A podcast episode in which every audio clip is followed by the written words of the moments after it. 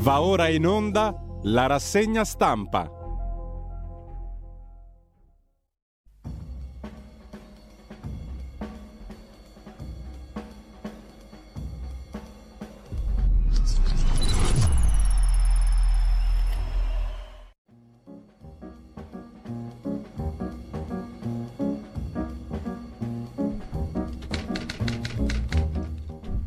Cordiale buongiorno a tutte le ascoltatrici e a tutti gli ascoltatori da Giulio Cainarca. Ben trovati all'appuntamento con la rassegna stampa. Sono le 7.31, lunedì 11 settembre. Come sempre vi ricordo radiolibertà.net e la pagina Facebook di Radio Libertà, canale 252, tutte le altre modalità le trovate in home page sul sito di Radio Libertà come ascoltarci. Scaricatevi la app, è molto comoda sul telefonino. Intanto ra- la prima pagina dell'agenzia ANSA di stamani si apre sulla politica interna, anzi sull'affondo così scrive l'ANSA, della segretaria del PD Schlein, pronti alla piazza, attacchi scomposti a Gentiloni.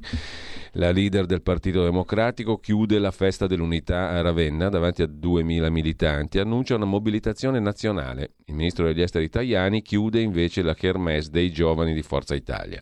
Abbiamo bisogno di più gente. Parliamo con tutti, dice Tajani. Meloni contro Bruxelles sul caso all'Italia, o meglio ITA Lufthansa. L'Unione Europea blocca la soluzione. Curioso, dice Giorgia Meloni. Dall'Unione Europea la risposta ancora nessuna notifica sull'accordo ITA-Lufthansa. Il terremoto in Marocco, il bilancio dei morti sale a 2122, nuova scossa di 3.9 a sud di Marrakesh, si dimette il presidente della Federcalcio spagnola Luis Rubiales, quello del bacio alla calciatrice, e poi, tornando invece al dramma del terremoto in Marocco, lo strazio del bimbo coperto di sangue, ho perso tutti, mamma, nonna, fratellini. Il video del bimbo fa il giro del mondo. Incidente stradale a Cagliari, muoiono quattro giovani, un altro personaggio invece ha rischiato di far morire una bambina facendo un frontale con un'auto guidata da una mamma con la bambina a bordo appunto, ad Alatteri, faceva una diretta Facebook il soggetto in questione e poi Liliana Segre compie 93 anni. Giorgia Meloni parla di testimonianza preziosa. Quella della senatrice a vita è una dei 25 bambini italiani sopravvissuti su 776 al campo di concentramento di Auschwitz. E ancora in primo piano l'11 settembre di 22 anni fa. Ce lo ricordiamo tutti. L'attacco alle torri gemelle si continua a morire. Nuove vittime tra i soccorritori. Biden ricorda in Alaska. 331 sono i morti tra i vigili del fuoco ad oggi, perché sono saliti negli anni, per i fumi tossici sono morti mano a mano, ancora a 22 anni di distanza si continua a morire. 331 i morti finora a distanza di 22 anni, quasi quanti quelli che scalarono nell'immediatezza le torri gemelle e furono, e, furono, e rimasero morti appunto per le esalazioni terribili e per i gas letali. Intanto, sempre dalla prima pagina dell'agenzia ANSA di stamani, addio al sociologo Domenico De Masi, il sociologo del reddito di cittadinanza, amico del Fatto Quotidiano, è morto. Lasciamo con ciò la prima pagina dell'agenzia ANSA e andiamo subito a vedere le prime pagine dei quotidiani. Poi diamo un'occhiata anche ad alcuni degli articoli principali di oggi. Il Corriere della Sera di stamani apre con il primo piano dedicato a Giorgia Meloni, lo scontro con l'Unione Europea. Un doppio fronte, scrive il Corriere della Sera, accentua le divisioni politiche tra governo e Unione Europea. Primo caso accordo ITA-Lufthansa. Curioso lo stallo della Commissione, dice Giorgia Meloni, ma Bruxelles replica a noi non è arrivato nulla. Altro punto la nomina alla Banca Europea e la candidatura dell'ex ministro Franco da parte del governo italiano. Il timore per gli attacchi controproducenti, terzo punto, è un sorpreso Gentiloni. E poi Salvini invita Le Pen, Marine Le Pen per il raduno di Pontida, domenica prossima, il gelo di Tajani. Salvini a casa sua fa ciò che vuole, ma a noi Marine Le Pen non ci piace. Sanità e salari, Schlein chiama il PD in piazza e poi il ministro Crosetto, il generale Vannacci avrà un altro impiego, vedremo nelle prossime settimane. Quale sarà, dice il ministro della difesa Crosetto. Si sono visti venerdì mattina dopo le polemiche per il libro di Vannacci. Le forze armate, spiega Crosetto, non discutono di idee. Poi vediamo un paio di articoli su questo. Di spalla, i villaggi distrutti sui monti del Marocco. Non c'è più nulla. Il terremoto, la strage. I soccorsi difficili e ancora scuola, vaccini, mascherine, tutte le regole Covid, il ritorno in classe, i contagi, lo spauracchio della Covid un'altra volta, scuola e Covid, se si è positivi è bene non andare in classe, anche se l'isolamento non è più obbligatorio. Oggi il via alle lezioni in tre regioni, tutte le regole, tutti i consigli. La corsa allo schianto a Cagliari, quattro amici morti in auto. E poi il Corriere riesuma, dopo la vicenda ustica che è tipicamente italica, ma non solo, c'è ombra della Nato, poi vediamo se riusciamo stamani a sentire una bellissima ricostruzione fatta dall'amico collega Andrea Lombardi, andate sul suo sito, sulla sua pagina, anzi su YouTube, Andrea Lombardi, lo trovate facilmente, è uno che è abituato a fare un po' le pulci documentatamente su varie questioni, compresa Ustica ha fatto una bella mezz'ora sulla vicenda Ustica Amato, il nostro Lombardi. Lo 007 invece scrive oggi il Corriere della Sera che scortava John Fitzgerald Kennedy, JFK e l'ipotesi del doppio killer. Le memorie dell'ultimo testimone in vita, l'ultimo testimone dell'omicidio di Kennedy, racconta la sua verità dopo 60 anni. Tre i colpi, due i killer. Pagina 15 Massimo Gaggi sul Corriere della Sera l'agente di scorta e il proiettile magico, l'ultima verità su JFK. John Fitzgerald Kennedy parla dopo 60 anni e riapre la tesi del secondo killer. I colpi furono 13. Paul Landis, oggi 88enne. Raccolsi io il Magic Bullet. A 60 anni dall'assassinio di John Kennedy, un nuovo libro di memorie fa vacillare la tesi della pallottola magica sostenuta dalla commissione Warren, quella che indagò sull'uccisione e sostenne che a sparare fu solo Lee Oswald, appostato in cima a un edificio di Dallas davanti al quale transitò la limousine scoperta del presidente. Con ciò lasciamo la prima pagina del Corriere della Sera, anzi torna all'ultimo banco la rubrica di Alessandro Davenia, docente e scrittore, Graziato il titolo di oggi. La misura della felicità è la gratitudine. Alla fine di ogni giorno, anche il più difficile, cerco di scegliere qualcosa per cui ringraziare e alla fine di ogni settimana scrivo su un foglio qual è stato il dono più bello, così da avere alla fine dell'anno un salvadonaio di una cinquantina di presenti che hanno reso, l'anno un, l'anno, che hanno reso unico scusa, l'anno passato. Volevo partire da qui per riprendere la rubrica dopo la pausa estiva. La ripresa è ben diversa dalla ripetizione, riprendere e continuare a compiere e non reiterare la grazia, dire grazie e trovare qualcosa per cui ringraziare ogni giorno. In prima pagina e a pagina 21 riprende la rubrica appunto del lunedì sul Corriere della Sera, l'ultimo banco di Alessandro Davenia. Il dono a volte può costar caro, eppure ci rende più autentici, più compiuti, più belli la trasformazione. Oltre il dolore c'è grazia anche nel dolore, non per il dolore in sé, ma perché se usato bene ci migliora. Con ciò migliorati andiamo a vedere la prima pagina del Fatto Quotidiano, apertura dedicata a Conte, alla festa del fatto, sul bonus 110%, sono tutti smemorati di Collegno, bellissima e simpatica cittadina del Piemonte, il leader dei 5 Stelle dice chi attacca il bonus 110% chiese di allargarlo o di prorogarlo. Meloni all'attacco di Gentiloni sul caso ITA, ma l'Unione Europea replica non c'entra e dal G20 a Nuova Delhi, all'India. Il democratico Enzo Lattuca, cosa di primissimo piano sul fatto quotidiano di oggi, tutti ne parlano, mai più governi Draghi, ora il PD difenda i più deboli. L'inchiesta Mediapart, la testata francese che collabora con il fatto il lunedì, Tunisia, la rotta dei disperati oltre le torture, poi la RAI di Milano che non fa più tv fa l'immobiliarista. Il celeberrimo palazzo di Joe Ponti, la sede della RAI in corso Sempione a Milano, è in vendita. Lo storico centro TV non ha più alcun peso in azienda. Un'intesa per il superaffitto della nuova sede a City Life, il quartiere nuovo dei tre grattacieloni a Milano. Crosetto che racconta al Fatto Quotidiano, alla festa del fatto, ho aiutato il cardinale Zuppi, ora in Ucraina va cercata un'intesa perché siamo allo stallo. Parla anche Landini, segretario della CGL, prepariamo quesiti contro il Jobs Act e lo sciopero sui precari. La frase sopra la testata, mentre annuncia che chiuderà la via della seta siglata da Conte, scrive il fatto, Giorgia Meloni le cambia nome alla via della seta. Partenariato strategico con la Cina. un'autostrada della seta, non più una via. Tutti a casa è il titolo del commento di Marco Travaglio, l'incontro più sorprendente alla festa del Fatto Quotidiano è stato quello col ministro Crosetto. Non perché è venuto, perché non è tipo che fugge dal confronto, ma per ciò che ha deciso di dirci oltre ciò che gli avevamo chiesto. Non solo Crosetto ha difeso il Papa dalle deliranti accuse di putinismo lanciate dall'Ucraina. Il Papa non è filorusso, ha detto Crosetto, può mediare e aiutare il percorso di pace. Dopodiché ha anche rivelato impegnativi dettagli di diplomazia segreta. I ministri, ha detto Corosetto, fanno cose anche senza dirle. La missione di pace del cardinale Zuppi, chi pensate che l'abbia aiutato a realizzarla, dando supporto per viaggio e sicurezza e premendo su Zelensky perché lo incontrasse? Il guerrafondaio ministro italiano, cioè sono stato io, ha detto Crosetto, a favorire in qualche modo la missione di pace del cardinale Zuppi. Siamo arrivati infatti, ha detto Crosetto, a un momento in cui la guerra non sembra avere soluzioni se non a lunghissimo tempo. Alla politica aspetta aprire varchi per la pace, prima che la campagna elettorale statunitense, già da marzo, cancelli l'Ucraina dall'agenda.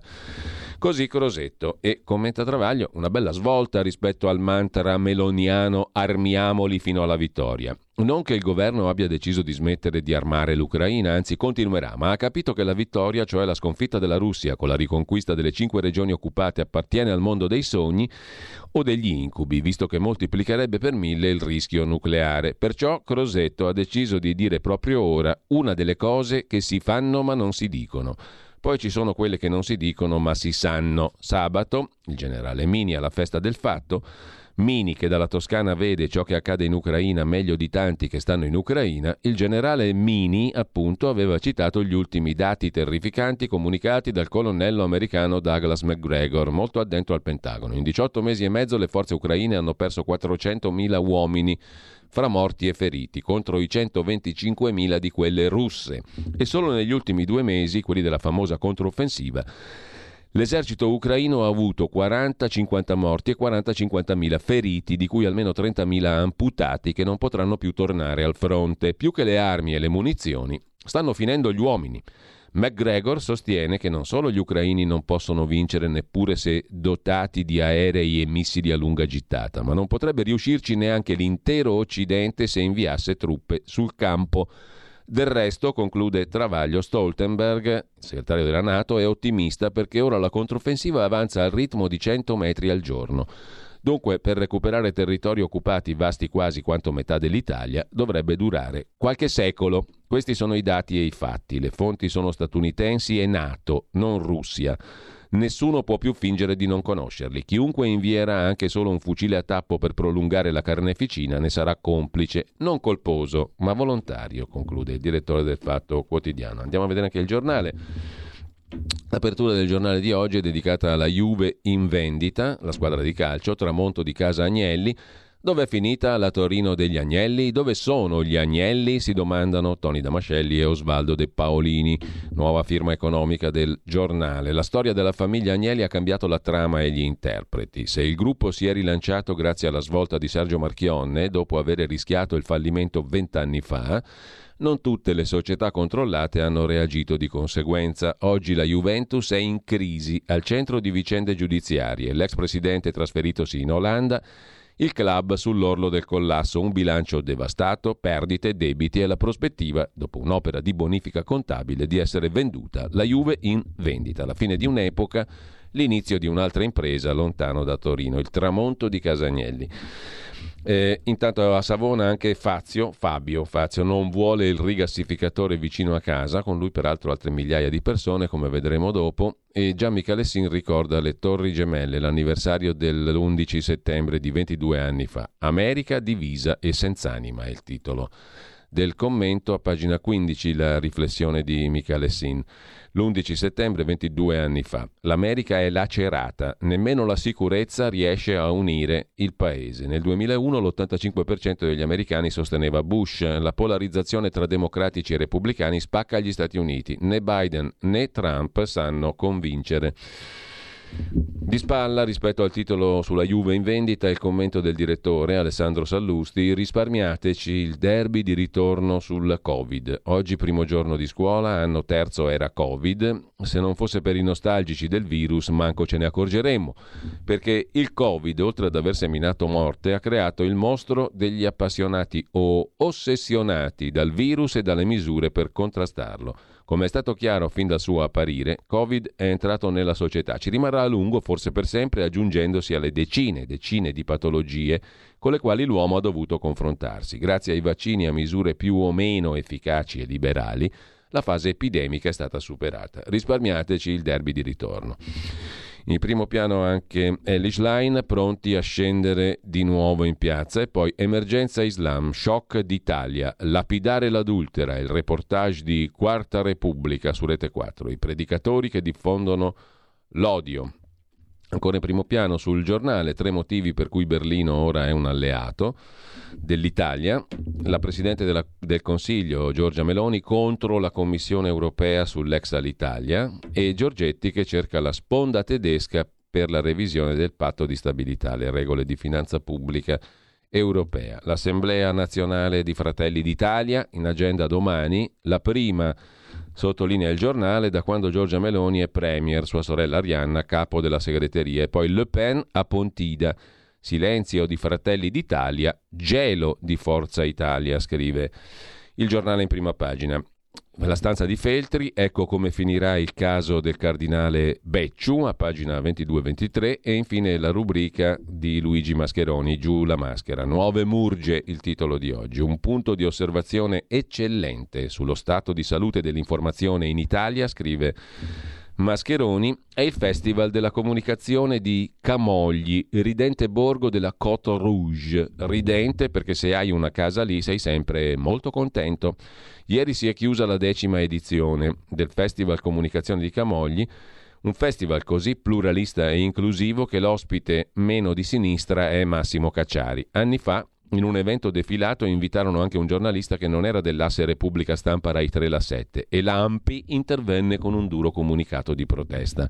Comunque, in tale clima di serena imparzialità, spiccava nella rassegna stampa mattutina la scrittrice Stefania Auci, leonessa di Sicilia, la quale, ebbra di troppo successo, scivolava nella palude del conformismo più peloso canaglieggiando con tutte le testate di destra che toccava coi ditini a tenaglia, scagliandosi contro il ministro Crosetto, reo di aver incontrato il generale Vannacci paragonato a Telesio Interlandi con scontata citazione, la difesa della razza e spiritoseggiando su quel bar in Veneto dove fanno gli scontrini col volto del Ducione, con scontata battuta, miracolo fanno gli scontrini.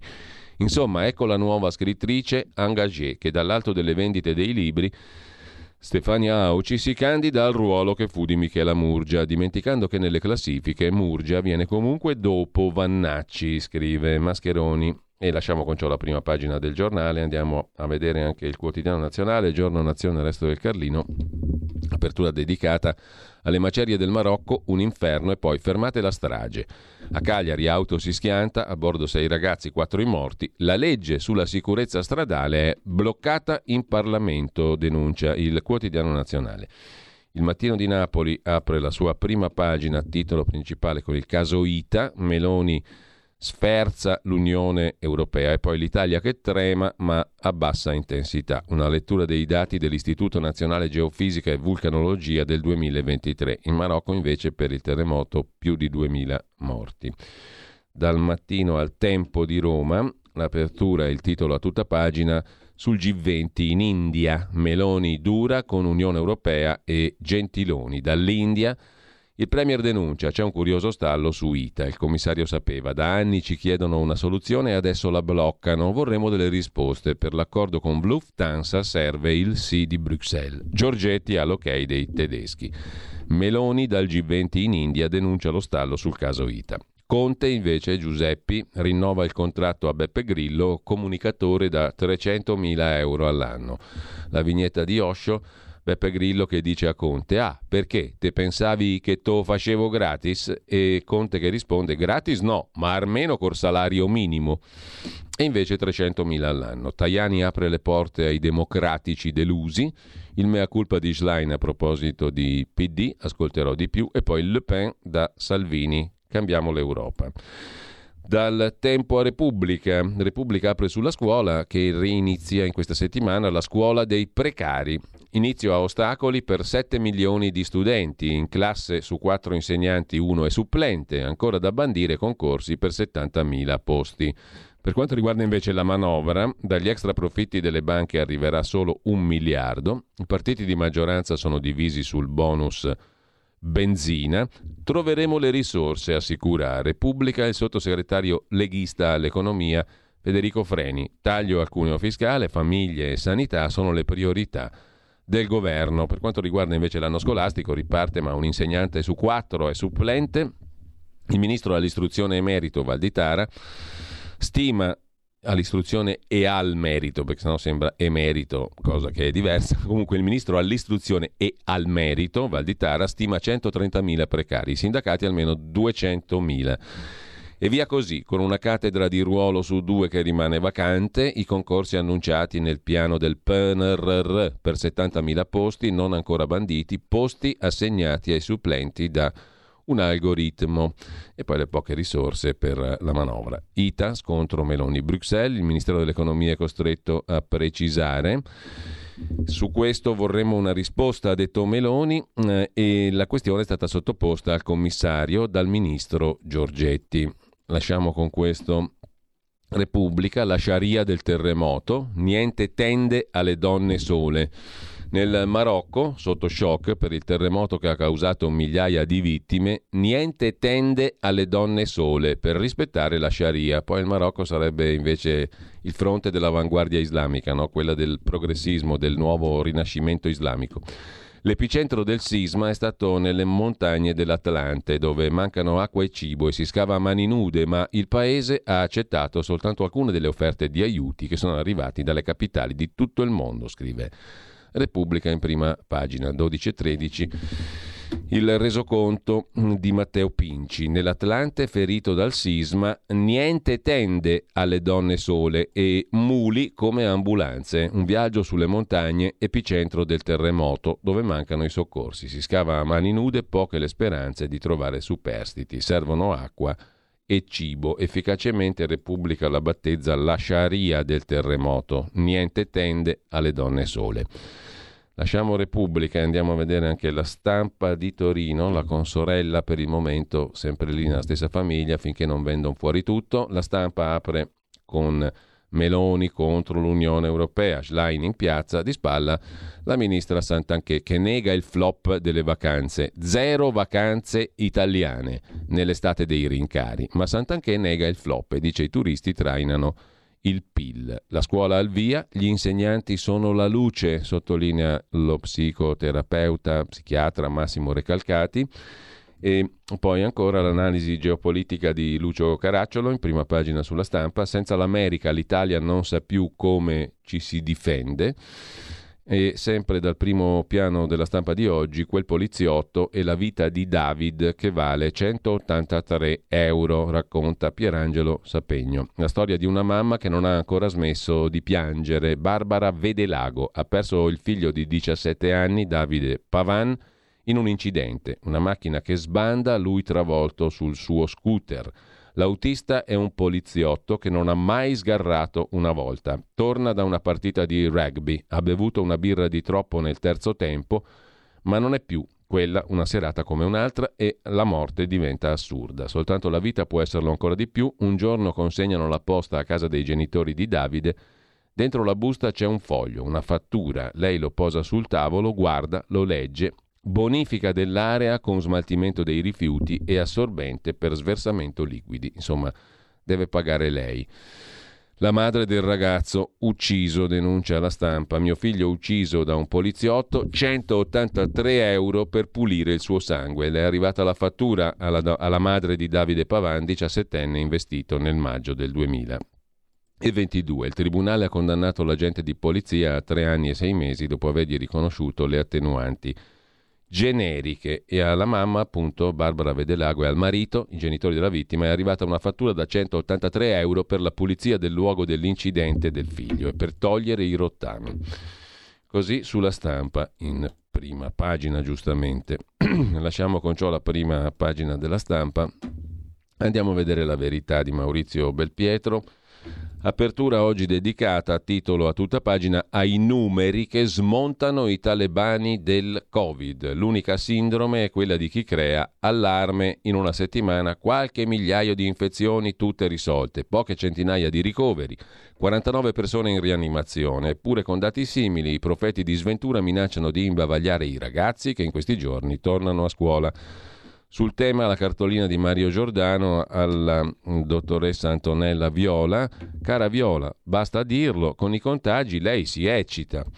Maurizio Belpietro, il direttore della Verità, la tassa sui colossi, occhio, la destra sta puntando ai veri ricchi. In che senso? Il centrodestra sta tentando una mini rivoluzione, sostiene il direttore della Verità, cioè prendere i soldi a chi ce li ha. Dopo la tassa sugli extra profitti si discute quella sulle multinazionali, sempre sfuggite al fisco.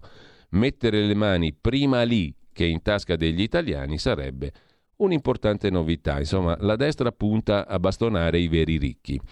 Anche i ricchi piangono sotto la destra italiana. Le sberle governo Gentiloni si alzano in volo al G20 la Meloni attacca la Commissione europea, prima ci chiede soluzioni su ITA, ora le blocca, è un'altra puntata, scrive la verità, della campagna in cui attuale ed ex premier si giocano molto. Lei sogna di cambiare l'Unione Europea, lui la leadership del Partito Democratico Gentiloni. Paolo Del Debbio, con i giochetti di Paolo Gentiloni, l'Italia è il cuore della sfida per l'Europa il Partito Popolare Europeo è in bilico. E poi Stefano Piazza ricorda l'11 settembre 22 anni dopo.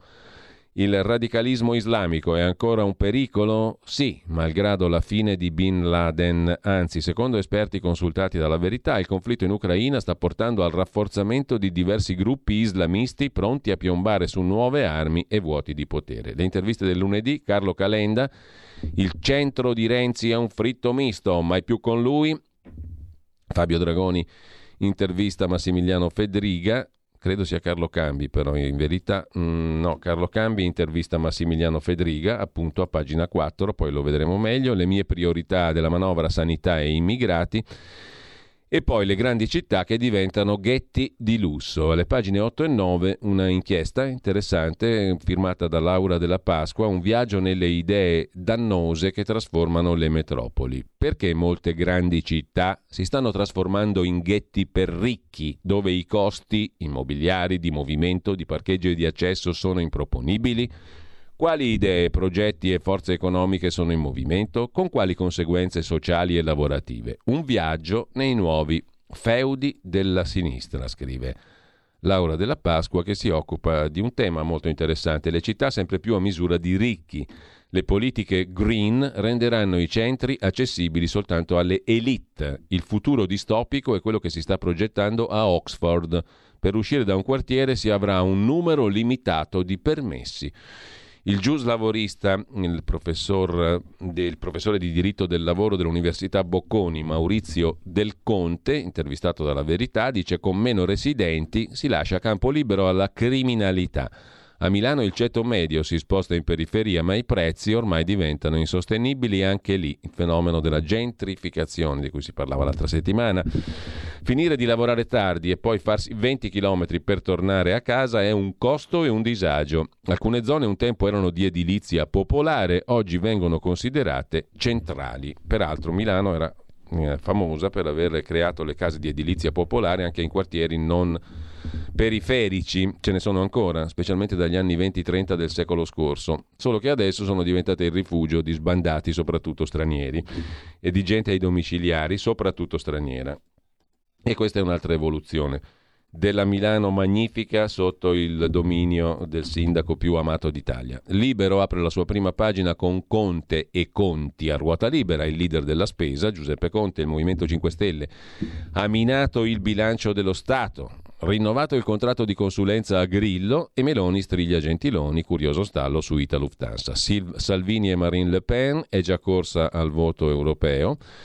L'11 settembre commentato da Antonio Socci, la lezione mai imparata dall'Europa è il titolo in prima pagina. Pagina 11 l'articolo, l'Europa che odia se stessa non ha imparato la lezione dell'11 settembre di 22 anni fa e continua a odiare se stessa. Schlein porta i suoi guai in piazza e sempre dalla prima pagina di Libero l'analisi di Marco Patricelli, guerra in Ucraina, il generale da battere è il generale inverno. Pietrangelo butta fuoco, Barat e non più India, il nome ritrova il divino, la rivoluzione di Modi, a pagina 10 l'analisi di Buttafuoco, non più India ma Bharat, la rivoluzione del premier indiano. Così il gigante ritorna al sacro, sottolinea Buttafuoco. L'India ritorna all'antico e sacrissimo nome di Bharat ed è come se l'Italia tornasse a essere Roma,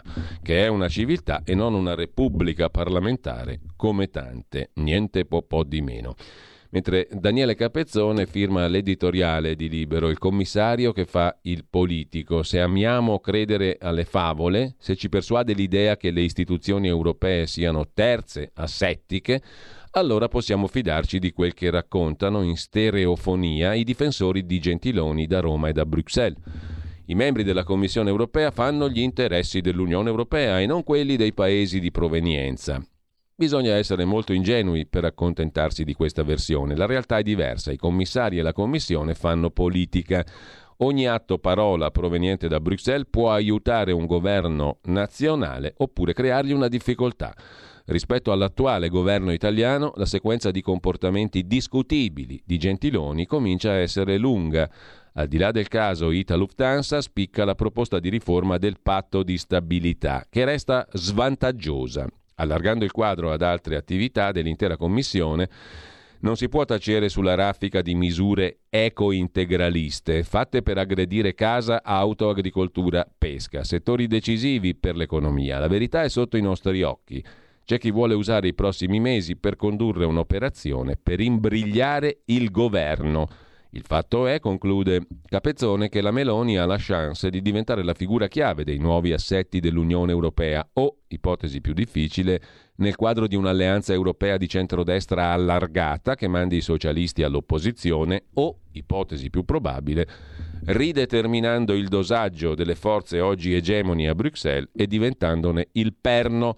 È evidente che ad alcuni questa prospettiva non piaccia. Paolo Gentiloni non è extraterrestre, è politico del PD forse anche destinato a tornare in gioco in Italia, ed è bene interpretare ogni mossa sua secondo canoni politici. Non è un'offesa, ma una constatazione oggettiva, conclude Daniele Capezzone sul Libero, l'editoriale. Ehi tu, non trovi più il segnale di Radio Libertà sulla tua radio DAB? Non disperarti, risintonizza. Sì, ma come? È facile, tasto menu, poi scegli il tasto corrispondente alla ricerca automatica dei canali, attendi qualche minuto e tutte le stazioni DAB della tua zona saranno disponibili. Stai ascoltando Radio Libertà. La tua voce libera, senza filtri né censura. La tua radio. Uno sguardo anche alla prima pagina del Sole 24 Ore del lunedì, il nuovo fisco, flat tax, fusioni, acconti, cosa cambia per le partite IVA? Stop al prelievo sulle aggregazioni, ma il forfè frena le alleanze, spuntano gli acconti a rate, scrive il Sole 24 Ore. Poi la transizione energetica, sull'auto elettrica l'Italia riparte, ma il prezzo resta un ostacolo, il prezzo dell'auto elettrica. Le professioni, tra i geometri e boom dei redditi, giovani dimezzati, in un decennio la percentuale di under 35 tra i geometri si è dimezzata, nonostante la spinta dei bonus edilizi abbia contagiato anche i giovani. Ora il test della laurea abilitante, poi la scuola al via. 10 nodi e novità dell'anno entro venerdì a lezione in tutta Italia con 90.000 alunni in meno. Dopo l'antipasto di martedì 5 a Bolzano, la prima campanella sta per suonare nel resto d'Italia. Oggi Trento, poi Piemonte, Val d'Aosta, domani Lombardia, mercoledì altre 7 regioni e poi via via fino a venerdì 15.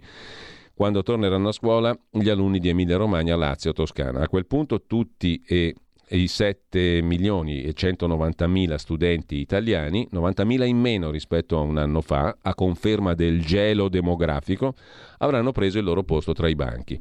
Ad accoglierli poche novità, docenti tutor, orientatori e i problemi di sempre, a partire da un organico dei docenti ancora incompleto e fino a 200 mila supplenti. In classe, scrive il quotidiano della Confindustria, in prima pagina. C'è poi un pezzo sul gratuito patrocinio, lo Stato paga quasi un milione al giorno, 360 milioni in avvocati. Lo Stato ha speso più di 360 milioni di euro nel 2022, un milione al giorno, per la difesa nei giudizi civili e penali delle persone non abbienti. Una spesa in lieve aumento, mentre il numero delle istanze è in calo rispetto al pre-Covid, scrive il quotidiano della Confindustria. Poi il tema dell'assegno ai figli, va comparato il reddito degli ex, i minori devono conservare il tenore di vita che avevano quando la famiglia era unita, è il criterio che guida il contributo per le spese dei figli. Pagina 24 del 24 ore di oggi. A proposito di genitori, parental control obbligato è il titolo d'apertura di Italia Oggi 7, diretta da Marino Longoni. Per inibire ai minori l'accesso a contenuti porno o violenti o giochi d'azzardo si punta al controllo dei genitori di default, da sbloccare invece che da inserire. Il controllo parentale deve essere un'impostazione predefinita di servizi offerti dai fornitori di servizi di comunicazione elettronica, che dovrà essere sbloccato e non inserito come avviene oggi. Allo studio anche iniziative di alfabetizzazione digitale per le famiglie, quanto prevede il decreto legge Caivano approvato qualche giorno fa dal Consiglio dei Ministri per la tutela dei minori che utilizzano dispositivi informatici. Ma resta un problema fondamentale non è disciplinata né dal diritto europeo né da quello nazionale la modalità di verifica in rete dell'età di chi accede a un certo sito.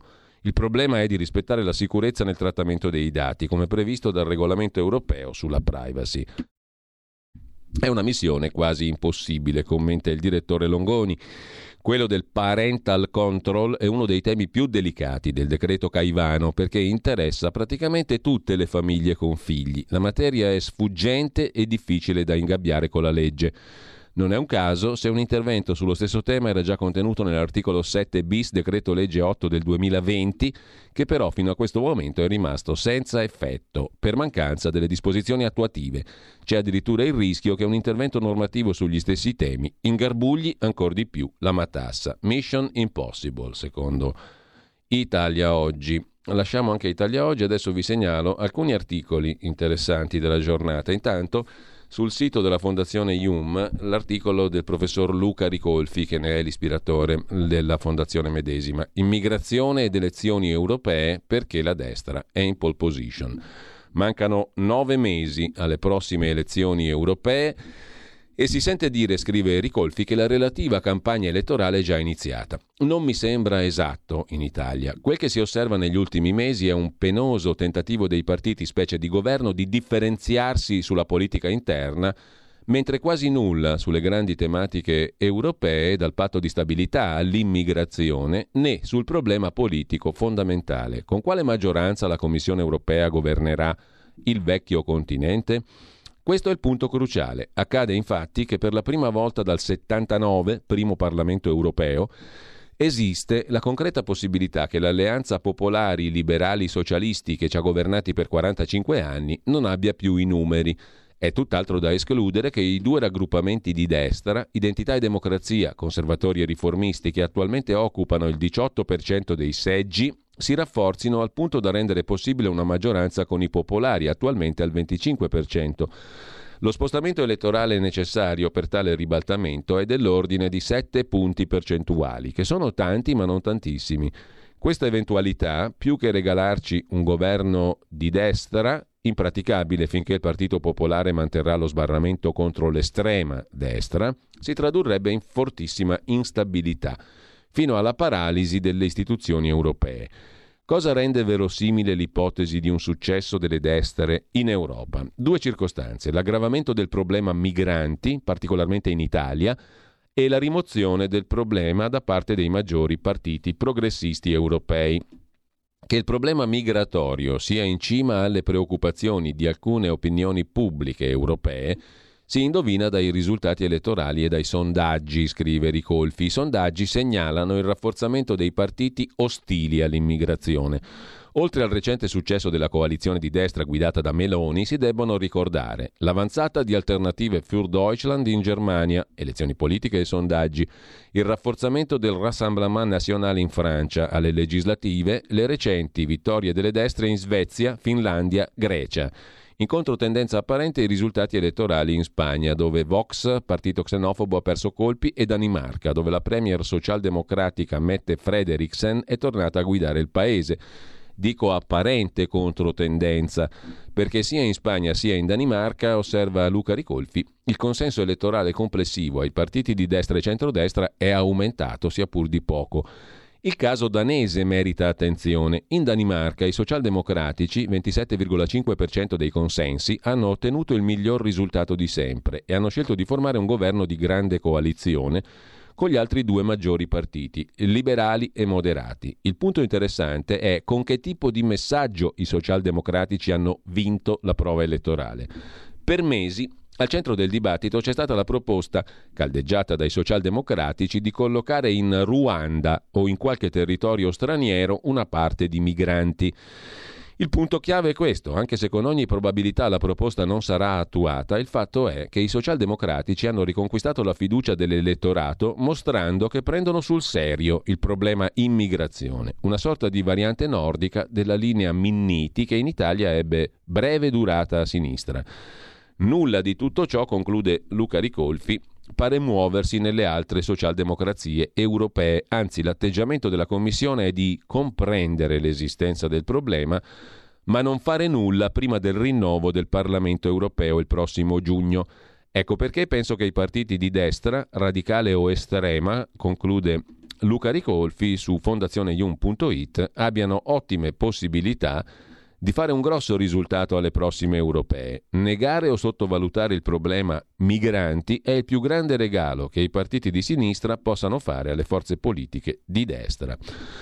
A proposito di migranti, questo lo troviamo nella cronaca lombarda di oggi del Corriere della Sera, siamo a Saronno, Varese, Branco aggredisce donna in centro, salvata da amici e passanti, molestata da un gruppo di estranei, salvata da conoscenti e amici intervenuti. È successo nella notte fra sabato e ieri a Saronno, in pieno centro. Un fatto finito in rissa, con una persona all'ospedale ferita e diversi contusi e massiccio intervento delle forze dell'ordine. La dinamica è affidata ai carabinieri di Saronno. I militari sono stati alle prese fra l'identificazione dei responsabili e la raccolta di informazioni testimoniali utili per le denunce.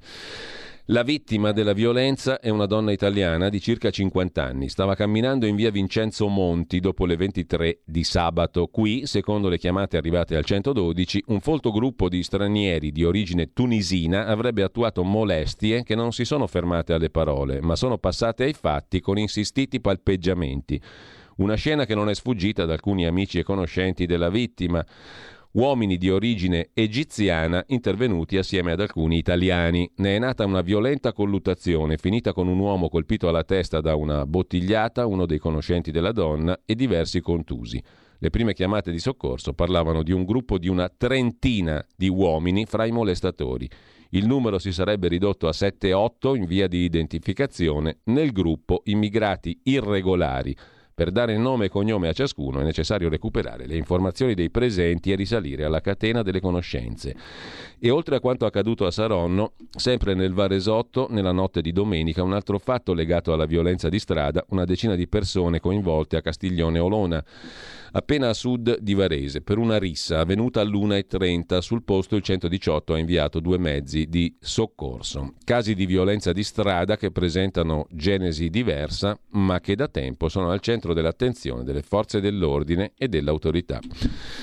Torniamo al mm, pezzo, o meglio al sito di eh, Davide Yum, la fondazione yum.it di Luca Ricolfi perché c'è un altro, un altro, articolo che vi voglio segnalare rapidamente, quello di Dino Cofrancesco sul libro del generale Vannacci, commentando il quale Corrado Augias che Confrancesco definisce uno dei terroristi della mente in servizio permanente effettivo dalle colonne del quotidiano Repubblica, commentando il discusso libro di Vannacci, Augias, dunque, un terrorista, dopo aver ricollegato il mondo al contrario, il libro di Vannacci, al clima di esaltazione delle famigerate SS naziste, ironizza sulla nostalgia del mondo di ieri che cola dalle pagine di quel libro. Rimpiangere l'Italia che fu significa ignorarne l'arretratezza, la diffusa povertà, i diritti civili inesistenti, il divorzio da conquistare a colpi di pistola, il delitto d'onore, l'assistenza sanitaria rudimentale.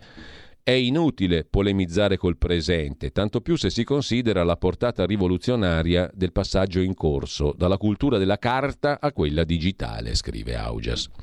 Sono preziose stille di saggezza, commenta Dinoco Francesco, e tuttavia vorremmo chiedere all'onnipresente commentatore è un reato ritenere che l'Italia di pane, amore e fantasia avesse anche positività perdute?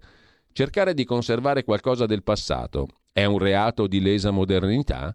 Parlare di bellezza del nucleo familiare tradizionale comporta l'esposizione alla gogna mediatica?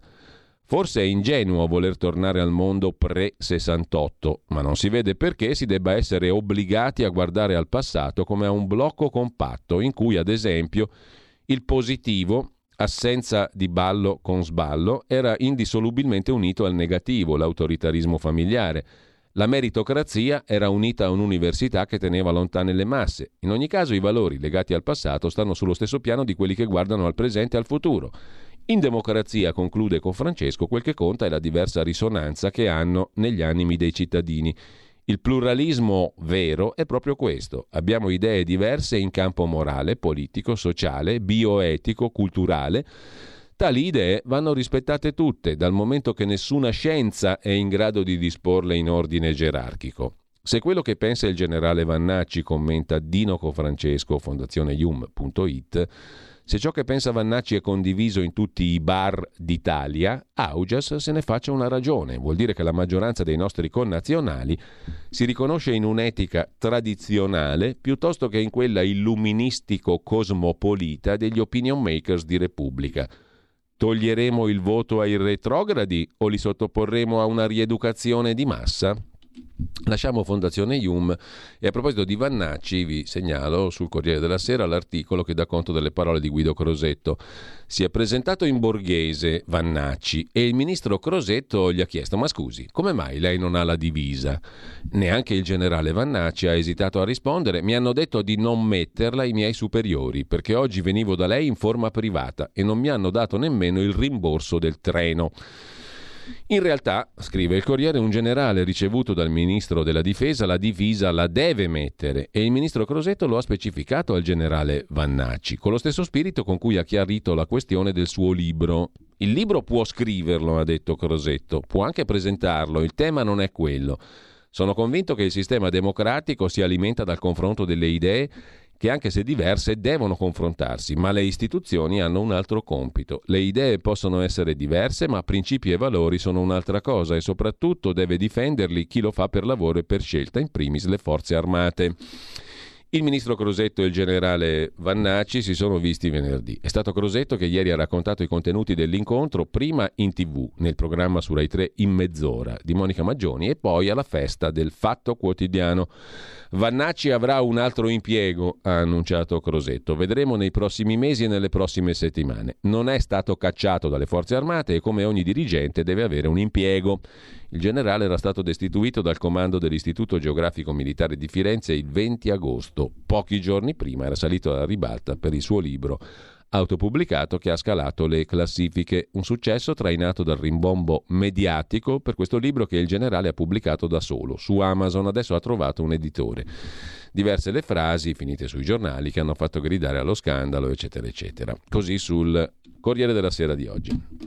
Mentre a proposito di idee, vi segnalo la rubrica L'avvelenata di Guia Soncini sull'inchiesta.it, il femminismo retrogrado di Lilly Gruber e lo stravolgimento della Costituzione. Lilly Gruber ha chiesto al fidanzato di Giorgia Meloni, il celebre Gian Bruno, di fare un passo indietro sul lavoro, come prima di lui hanno fatto le mogli di uomini delle istituzioni. Ma si domanda Soncini, vogliamo davvero tornare ai coniugi che restano a casa a fare la calza per favorire chi della coppia è in carriera?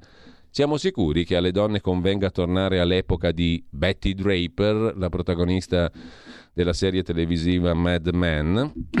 Intanto, sempre rimanendo ad alcuni degli articoli interessanti di oggi, vi segnalo il pezzo della professoressa Anna Bono su Atlantico Quotidiano, nicolaporro.it.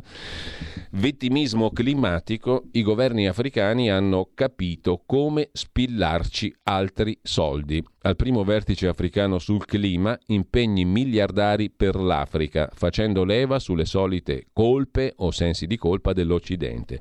Soldi che finiranno, come sempre, in sprechi e corruzione, prevede sulla scorta di molte testimonianze del passato e di molti casi del passato Anna Bono. Dal 4 al 6 settembre a Nairobi in Kenya il primo vertice africano sul clima. I governi africani hanno capito come fregarci altri soldi. Su tempi.it Caterina Gioielli invece riflette su un'altra questione di queste settimane. Cosa verrà di buono, di bene dallo show con la bava alla bocca sullo stupro di Palermo? Rilanciando ogni sfogo o contenuto social offerto dalla vittima o dai suoi aggressori, i media hanno trasformato un caso di violenza in un grottesco reality dove nessuno guarda più in faccia il male, scrive Caterina Gioielli su tempi.it. Mentre oggi vediamo se riusciamo a mandarlo in onda più tardi, dopo la rassegna stampa e dopo il colloquio con Riccardo Molinari e con Carla De Bernardi, la rubrica dedicata alla grande città. Comunque, dopodiché vediamo se riusciamo a mandare in onda questa mezz'ora di analisi su un'altra storia che ha tenuto compagnia in queste settimane, Ustica, Giuliano Amato e compagnia bella, la mangiatoia degli sciacalli. La definisce così Andrea Lombardi che fa un'analisi molto accurata sulle parole di Giuliano Amato, la trovate anche sul sito di Edoardo Montolli, frontedelblog.it. Mentre, un attimo soltanto che ci arriviamo, vi segnalo anche, adesso vediamo alcuni degli articoli di oggi, dai quotidiani strettamente di oggi, dopo un breve giro su internet, dalla stampa di Torino di oggi, anche dal secolo XIX di Genova, il reportage di Marco Menduni e Dario Freccero su quello a cui abbiamo accennato prima, cioè le proteste contro il rigassificatore a Savona, una catena umana di 16.000 persone da Savona a Spotorno per proteggere la costa, dicendo no al rigassificatore, il rigassificatore Golar Tundera sarà posizionato nel 2026 a 4 km dalla costa, indicativamente al confine tra i comuni di Quigliano e Savona. Attualmente l'impianto è posizionato a Piombino. Sarà collegato a una boa galleggiante ancorata al fondale. Potrà ricevere una nave gasiera alla settimana. Allacciato al rigassificatore ci sarà un tubo sottomarino in acciaio a circa 250 metri di profondità. Il gasdotto emergerà a Vado Ligure, in un punto ancora da definire, per proseguire poi nell'entroterra savonese. Il percorso proseguirà in una condotta che attraversando i comuni di Vado Ligure, Quigliano, Altare, Carcare, Cairo Montenotte si congiungerà al gasdotto già esistente che da Cairo sale fino ad Alessandria, da lì a Novara, punto di accesso alle condotte che scorrono sotto la pianura padana. Ebbene, 16.000 persone in catena umana per dire no. Alle 3 del pomeriggio, scrivono i corrispondenti del secolo XIX e della stampa, in, i fischietti iniziano a trillare, migliaia di persone si riversano in spiaggia. Fino a 20 minuti prima sembrava che non ci fosse nessuno in pochi minuti la folla diventa un'onda. Difendiamo il nostro mare è lo slogan che guida la catena umana contro il rigassificatore. Siamo in 16.000 è il commento entusiasta degli organizzatori. La battigia di Savona è presidiata da una doppia fila di persone con i piedi a filo d'acqua. Si replica a Vado, affollatissimi i lidi delle Albisole, Spotorno e Bergeggi. Parte il grido Toti Toti vaffanculo. Gli organizzatori lo bloccano subito, le regole sono chiare, niente insulti. Toti ci ha dato dei terrapiattisti, ma se rispondiamo così il livello scende e questo non serve a nessuno. Il presidente Toti non arretra, facile sfilare, ma così non si fanno docce calde. Non penso al consenso, ma a dare risposte al paese. Vado ospita anche un terminale petrolifero e non mi pare che ciò abbia avuto ricadute negative sul turismo. Il rigassificatore della discordia, pagina 21 della stampa di oggi. Sul giornale di ieri invece l'avete già letto, ho visto comunque c'era un'intervista a Matteo Salvini, porterò Le Pen a Pontida, il centrodestra deve scegliere se stare con lei o con Macron. Con Marine ci sentiamo spesso, non lasciamo l'Europa alla sinistra che ci impone la casa green. Il ponte sullo stretto costa la metà del reddito di cittadinanza e poi tasseremo le multinazionali che qui fanno profitti e pagano le tasse altrove. Si parte dalla fiera del Levante, l'inaugurazione, sono state due ore di strette di mano, di festa, mi pare che il clima nei confronti del governo sia positivo. Un grosso imprenditore alla fine della manifestazione mi ha detto non è stata la solita passerella, il sud sta cambiando, presto si andrà col treno da Napoli a Bari in due ore e in tre ore da Bari a Roma. Poi si avvicina l'apertura dei cantieri del ponte, i soldi ci sono. Il ponte costerà 11-12 miliardi, cifra ragionevole, meno della metà di quel che è costato finora il reddito di cittadinanza, solo che il reddito si esaurisce il ponte sarà l'opera più importante dell'inizio del secolo XXI. Un biglietto da visita straordinario di questo governo e dell'Italia. Domenica a Pontida un ospite d'eccezione, Marine Le Pen, che arriverà direttamente da Parigi in aereo. Mi ha appena inviato un video che posterò sui social, lo vedete da oggi, per spiegare ai nostri militanti amici il suo arrivo. Il centrodestra può vincere in Europa soltanto se è unito. Forza Italia non ne vuol sapere di Marine Le Pen e dell'estrema destra tedesca, ma, dice Salvini al giornale di ieri, qui dobbiamo decidere se lasciare l'Europa alla sinistra che ti impone l'auto elettrica e la casa green, come e cosa mangiare a tavola, ma non muove un dito per difendere i nostri confini. Vogliamo lasciare l'Europa ai socialisti e a Macron? La destra europea è divisa in tre famiglie, ma anche il centrodestra italiano mette insieme tre o quattro formazioni. Abbiamo differenze, ma ci rispettiamo, combattiamo per obiettivi comuni. Con la Le Pen mi sento spesso, abbiamo una visione comune su molti punti, può darci un valore aggiunto. Le Pen non discute i nostri rapporti con i danesi o i polacchi e io non mi metto a fare distinzioni sugli ungheresi o sugli spagnoli. A Bascal, Vox in Spagna va benissimo, si vince tutti insieme, sono sicuro che il popolo di Pontida si emozionerà.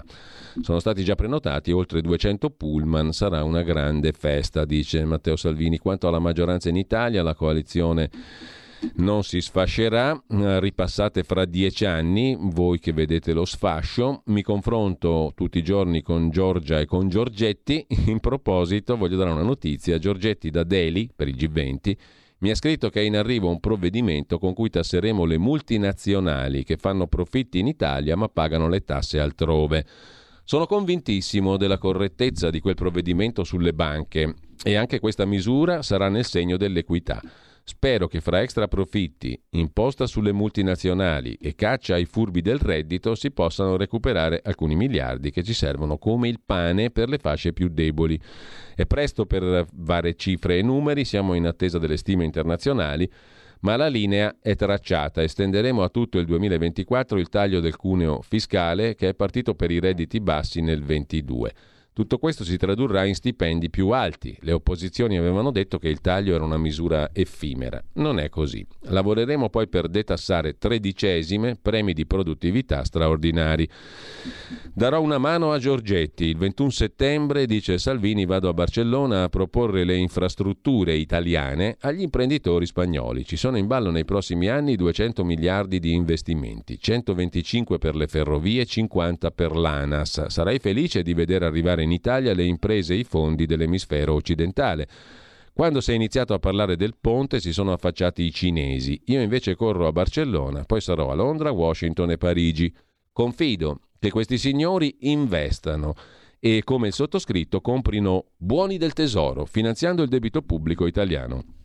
Ambasciatore del Made in Italy? No, non voglio rubare il mestiere ai colleghi, ma a differenza dell'Ashline, che quando va all'estero parla male dell'Italia, voglio promuovere il nostro paese, raccontare le nostre eccellenze a tanti partner e amici. Quanto alla flat tax, contiamo di durare tutta la legislatura e realizzarla, dice Salvini al giornale di ieri, intervistato da Stefano Zurlo ma mi faccia dire che il punto che più mi sta a cuore è la pace fiscale, la rottamazione delle cartelle. Ci tengo moltissimo, spero di convincere gli alleati. Non sarà un condono, se si farà, o un regalo agli evasori totali, che devono andare in galera, ma un aiuto a chi è precipitato nella povertà o nella difficoltà. Con queste persone, tantissime, dobbiamo trovare una soluzione realistica. La formula, tu mi dai una parte e la questione è chiusa. Invece ci si ostina a chiedere tutto col risultato che si ottiene zero. Un Salvini che strizza l'occhio alla destra-destra pronto a candidare Vannacci? Io voglio candidare imprenditori, figure eccellenti e le prometto che la chiamerò per darle alcuni nomi di rilievo. Condivido alcune idee del generale Vannacci. Su altre, ad esempio sulle affermazioni sui gay, siamo distanti. Valuteremo al momento opportuno. Il decreto Baby Gang è un pezzo, non risolve il problema, va nella giusta direzione. Abbassare l'imputa- l'imputabilità a 12 anni? No, dai, mia figlia ne ha quasi 11, non mi pare il caso. Va bene l'ammonimento che abbiamo introdotto coinvolgendo le famiglie. Se a 15 anni poi spari, sono fatti tuoi. Per me 15 o 44 sono la stessa cosa, ti prendi le tue responsabilità. Così. Così Salvini che chiude con le stazioni crocevia di Malavita, le stazioni ferroviarie. Entro l'autunno verranno assunti 1500 vigilantes da collocare sui treni e nelle stazioni, un altro tassello della nostra politica di sicurezza. Tra poco poi vediamo. Passiamo da ieri a oggi con gli articoli oggi dedicati a Lega e dintorni e non solo. Ehi tu, non trovi più il segnale di Radio Libertà sulla tua radio DAB? Non disperarti, risintonizza. Sì, ma come? È facile, tasto menu, poi scegli il tasto corrispondente alla ricerca automatica dei canali, attendi qualche minuto e tutte le stazioni DAB della tua zona saranno disponibili. Stai ascoltando Radio Libertà. la tua voce libera, senza filtri né censura. La tua radio.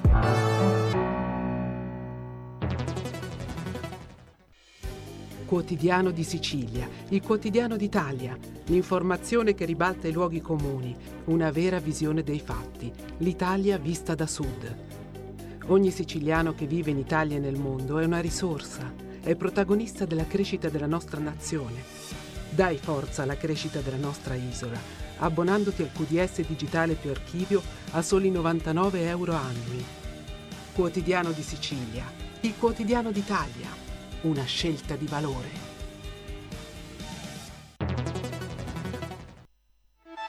Stai ascoltando Radio Libertà, la tua voce libera, senza filtri né censure, la tua radio.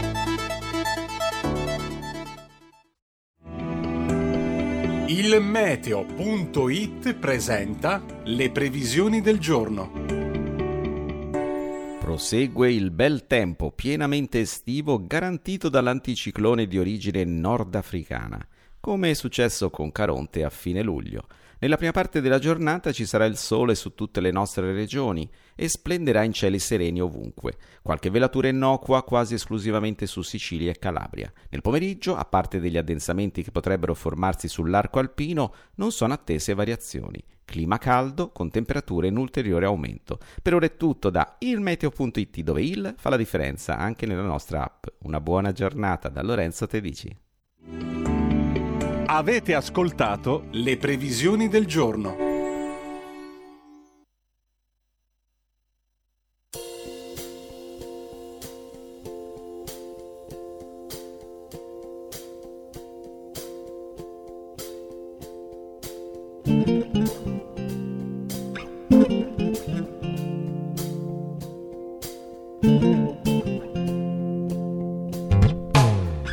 Thank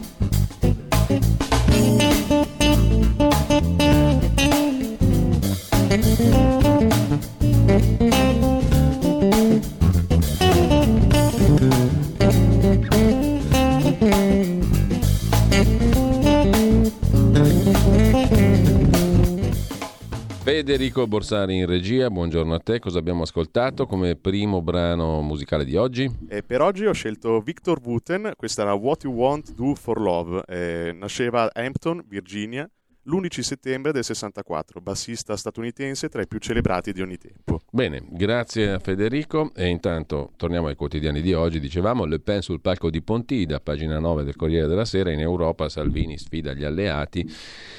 La leader francese dice il 17 sarò con te. Vogliamo lasciare, si domanda Salvini, l'Unione Europea a socialisti e Macron? E su questo c'è la risposta di Forza Italia con Antonio Tajani. Salvini a casa sua può fare come gli pare, ma con lei e con Alternative für Deutschland ogni intesa è impossibile, dice Tajani. Siamo nel PPE, i nostri valori sono alternativi. Dopo Berlusconi, ora noi dobbiamo camminare sulle nostre gambe. Siamo aperti ai delusi dal PD e dai 5 Stelle. Nel frattempo, la missione di Di Maio in Iran come rappresentante speciale dell'Unione Europea per il Golfo Persico. A proposito di Lega, invece, sul quotidiano romano Il Tempo parla il vicepresidente del Consiglio regionale del Lazio e esponente della Lega Giuseppe Cangemi, che ha promosso l'iniziativa denominata Itaca, politica più vicina ai cittadini, si chiude con successo di aver ridotto le distanze tra istituzioni e cittadini che vogliono più partecipazione. La Kermesse Itaca, un ritorno tra le persone. C'è una crisi, soprattutto in campo amministrativo, dobbiamo lavorare per le generazioni future. A proposito sempre di Lega, va in onda in RAI Radio Salvini, scrive Repubblica, pagina 11. Occupazione dell'etere con Foa, Poletti, Chirico, Storace. Poletti, il vecchio direttore di Radio Padania Libera. Gentili radioascoltatori, ecco il palinsesto di Radio 1 Rai in vigore da oggi. La sveglia suonerà alle 6.30. Il caffè, condotto da Roberto Poletti, il biografo di Salvini. Alle ore 9.05 giù la maschera ai microfoni Marcello Foa, il presidente Rai durante il governo giallo-verde. Rai Radio 1 è diretta da Francesco Pionati, che si è ripittato leghista in occasione delle ultime nomine. Il presidente della Rai, Marcello Foa, durante il governo giallo-verde adesso fa il conduttore. Noto per un suo tweet contro Mattarella, stigmatizza Repubblica, e il cui figlio, il figlio di Foa, bazzicò per un certo periodo lo staff di Salvini, colpa grave. Con una squadra composta da Peter Gomez, Luca Ricolfi, Alessandra Ghisleri, Giorgio Gandola, giornalista della Verità, Marcello Foa prende il posto della coppia Luca Bottura, Marianna Aprile che diciamo la verità, da ascoltatore medio normale mi sembra un bel guadagno eh, la nuova formazione rispetto a quella vecchia. Comunque, un'ora dopo ping pong, dal martedì al venerdì con la Salviniana di Ferro, Annalisa Chirico e Cristina Tagliabue. Il lunedì invece tocca a Federico Ruffo, il volto di Mi manda Rai 3. Dopo di lui Savino Zaba, direttore del Teatro Mercadante di Cerignola, dato in quota Lega. Alle ore 10.30 scocca l'ora di formato famiglia, si suppone quella tradizionale, ironizza Repubblica. Alle 11 arriva Francesco Storace, Epurator, attuale giornalista d'assalto al libero, condurrà il rosso e il nero. Il nero si capisce, è lui. Sul rosso c'è stato qualche patema. La prescelta era Luisella Costamagna, ma il numero zero avrebbe sancito l'incompatibilità tra i due e ora pare che sarà Luxuria a sostituirla. Però vedete sta destra che ci mette uno e poi uno di tutt'altro colore, perché con Marcello Foa c'è Peter Gomez, Luxuria con eh, Francesco Storace, quegli altri invece erano tutti omogenei, Bottura e Aprile, tutti della stessa parte. Ehm, insomma, sono più liberali quelli di destra, verrebbe da dire. In ogni caso, del vecchio palinsesto mattutino si sono salvati Radio Anch'io, la storica trasmissione di Giorgio Zanchini, e Un giorno da pecora dei graffianti Geppi Cucciari e Giorgio Lauro. Non ci sono più Giovanna Zucconi, Massimo Recalcati, la virologa Antonella Viola, tutti ne sentiranno la mancanza, il botanico Stefano Mancuso, la scrittrice Carlotta Vagnoli. Pomeriggio, alle ore 16 c'è il pomeriggio di Radio 1 con Simona Arrigoni che, forte di entrature leghiste, balzò anni fa da 7 Gold a inviata di Anni 20, la trasmissione di Rai 2 con Alessandro Giuli, poi chiusa. Ore 17.40, Cantiere Italia con Monica Setta, da una vita estimatrice di Salvini, che in questi anni è stata a Isoradio. Isoradio è stata una grande cantiera, è stata una grande cantera leghista durante la direzione di Angela Mariella e da lì è stato pescato anche Igor Righetti, il nipote di Alberto Sordi che condurrà alle 20.30 Igorà, tutti in piazza. Zapping, approfondimento delle 19.30 di Giancarlo Loquenzi, è stato tagliato di mezz'ora. I padrini del ribaltone, Igor De Biasio, consigliere d'amministrazione RAI d'Area Lega, incarico che cumula con quello di presidente di Terna, e Francesco Pionati, direttore dei GR della rete radiofonica di Rai 1. Di Pionati si erano perse le tracce nel 2013, dopo che ha fatto il parlamentare. Era finito in una stanza al Rione Borgo. Lì per dieci anni è rimasto distaccato presso Raicom. In quel parcheggio dorato lo pizzicò un cronista di Repubblica nel 2016 perché la stessa Rai aveva rivelato il suo stipendio, 203.000 euro all'anno. Guardate il mio curriculum e non solo la busta paga, si difese Pionati. Se parlate con lui dopo cinque minuti avete l'impressione di essere il suo miglior amico il figlio del sindaco Demitiano di Avellino, assunto in Rai a 27 anni, volto del pastone del TG1, due volte deputato dell'UDC, era entrato in quella stanza democristiano, ne è uscito leghista. Come possibile? Da capo dei responsabili pro Berlusconi aveva conosciuto Denis Verdini. Da lì la folgorazione per Salvini è stata un attimo. Certi miracoli accadono solo in Rai.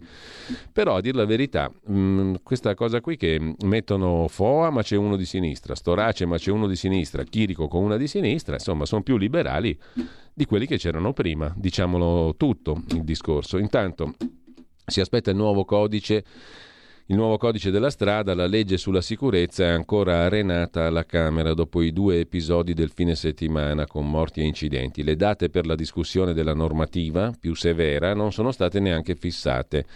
A breve in Commissione Trasporti è la promessa nei weekend estivi 420 morti sulle strade. L'obiettivo è che sia norma entro l'autunno, aveva detto il ministro Salvini a fine giugno, annunciando l'approvazione in Consiglio dei Ministri del disegno di legge sulla sicurezza stradale e della delega per la riforma del codice della strada. Dalla Repubblica Affari e Finanza di oggi, invece, a proposito di infrastrutture, c'è un articolo di Raffaele Lorusso dedicato al gap logistico che danneggia l'export, così il Made in Italy perde miliardi. A proposito di strade, ma non solo. Dal tessile ai prodotti alimentari, i settori penalizzati da una rete infrastrutturale insufficiente.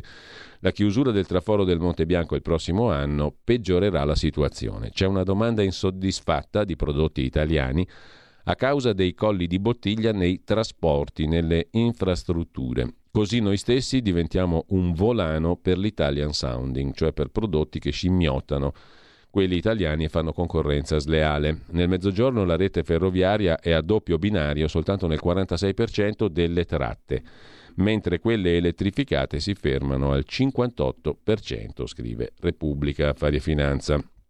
Intanto a proposito di economia si parla della manovra, la prossima finanziaria dalle banche arriverà dagli extra profitti delle banche soltanto un miliardo, governo diviso sul bonus benzina, scrive Repubblica, il Ministero dell'Economia vuole evitare effetti sui titoli di Stato comprati dagli istituti e così il gettito si riduce. L'ultimo rompicapo della manovra. Meglio avere più soldi a disposizione o salvaguardare i titoli di Stato? L'interrogativo è precipitato sulla tassa che colpisce gli extra profitti delle banche.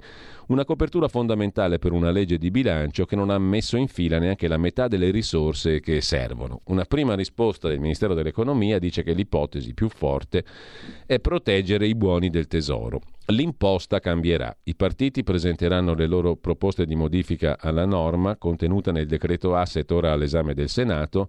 La linea che conta l'ha detta il ministro Giorgetti, che col cambio di schema prova a riprendersi la regia di un'imposta nata in maniera turbolenta il nuovo impianto del prelievo sposta il baricentro dall'attivo a quello ponderato per il rischio, un perimetro dove i titoli pubblici in pancia alle banche non pesano, risultando così estranei alla tassazione. Ne uscirebbero meno colpite anche le banche che fanno più credito.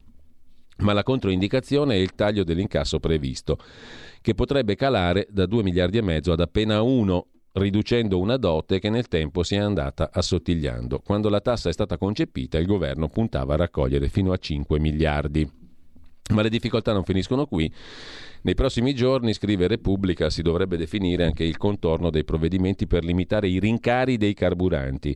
Come? Utilizzando l'extragettito IVA, ricavandone fino a 2 miliardi. Andrà restituito a chi? Il ministro delle imprese Urso, si è sbilanciato, pronto a convincere i colleghi ad approvare un bonus per famiglie meno abbienti e basta, non per tutti. Non tutti ne sono convinti, preferendo un taglio lineare sul modello di quanto fatto dal governo Draghi, per due motivi. Nel caso di un bonus per famiglie in difficoltà bisognerà organizzarsi con una social card, burocrazia in più. Al contrario, se il taglio sarà lineare, si applicherà direttamente al distributore, diventerebbe un aiuto anche a milioni di pendolari, oltre che al settore trasporti e logistica e imprese in generale. In questo caso si prevederebbe il meccanismo dell'accisa mobile, oltre il prezzo di 2 euro al litro, che è il prezzo che bene o male trovate in giro adesso, eh, lo Stato rinuncia ad incassare il suo extra profitto, l'IVA che pesa anche sulle accise oltre che sul carburante. Infine la tassa sulle multinazionali. Si vuole anticipare il recepimento della direttiva europea frutto di un accordo tra i grandi centri di governance del mondo, dal G20 al Fondo Monetario. In questo caso l'accordo è generale, ma il vice ministro dell'economia, Leo, Fratelli d'Italia, si è detto favorevole a introdurre un'aliquota che sia anche superiore al 15% stabilito dagli accordi internazionali. In questo caso potrebbe scattare la controffensiva delle multinazionali.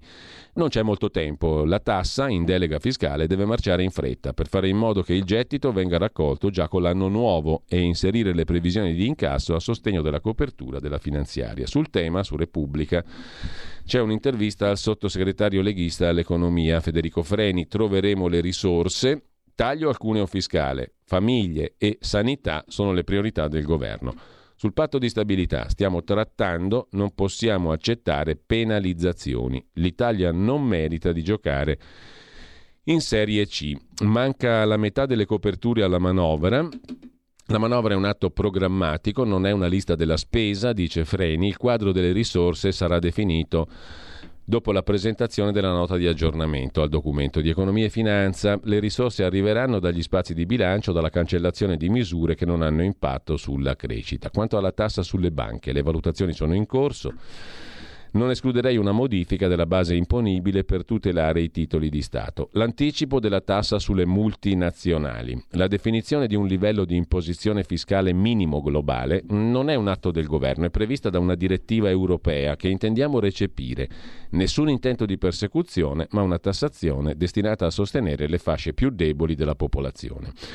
Il taglio del cuneo fiscale non è in due tempi, lo escludo, non siamo il governo delle manovre spezzatino, il taglio del cuneo fiscale sarà, sarà mantenuto, emergenza sanità 4 miliardi servono, ma la quantificazione esatta delle risorse è in corso, spiega Freni. Indubbiamente la sanità, con il taglio del cuneo fiscale e le politiche pro natalità, sono una delle tre priorità essenziali della legge di bilancio. La rateizzazione delle tasse per gli autonomi. La rateizzazione del maxi acconto di novembre è da sempre una proposta della Lega.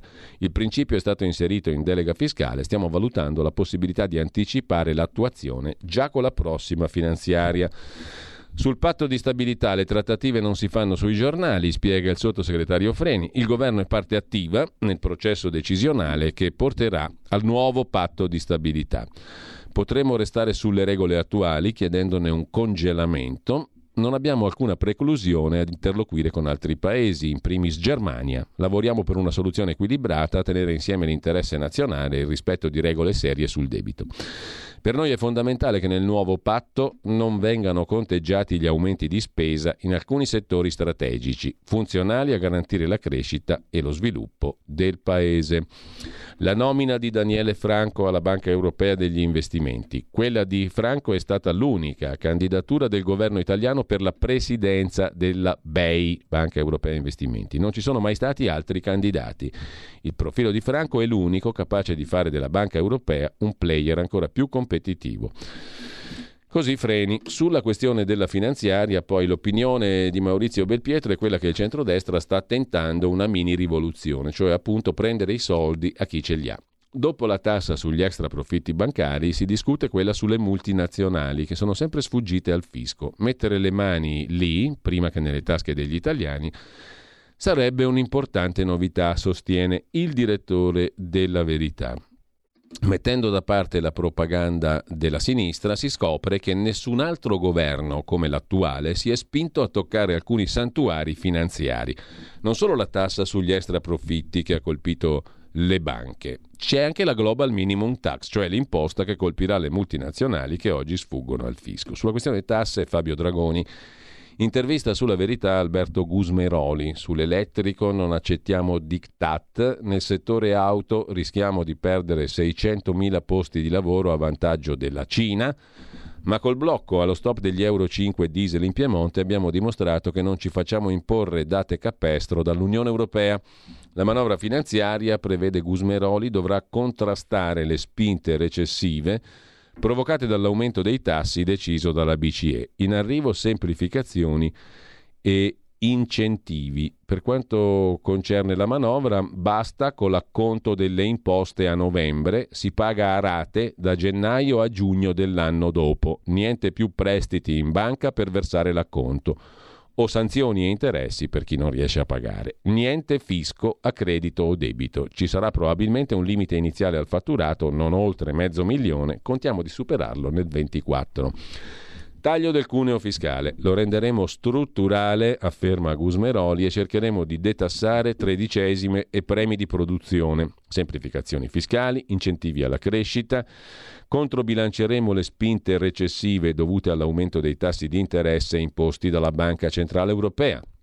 E vogliamo incentivi per il ricambio di elettrodomestici che taglierebbero del 30% i costi energetici per le famiglie. Capitolo flat tax prima da 4 a 3 aliquote IRPEF, poi a 2 e infine flat tax piena. È tutto previsto nella delega fiscale. Moduleremo detrazioni e deduzioni per rispettare il principio della progressività delle imposte.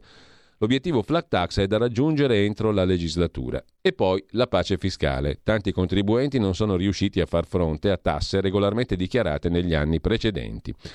Gusmeroli presiede la Commissione Attività Produttive a proposito dell'Europa che emana direttive insostenibili. L'ideologia, afferma Gusmeroli, non fa i conti con la realtà.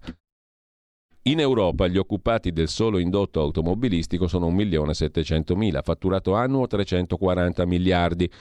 Con la transizione full electric rischiamo 600.000 posti di lavoro a vantaggio della Cina che controlla oltre l'80% dei giacimenti di terre rare necessarie per le batterie.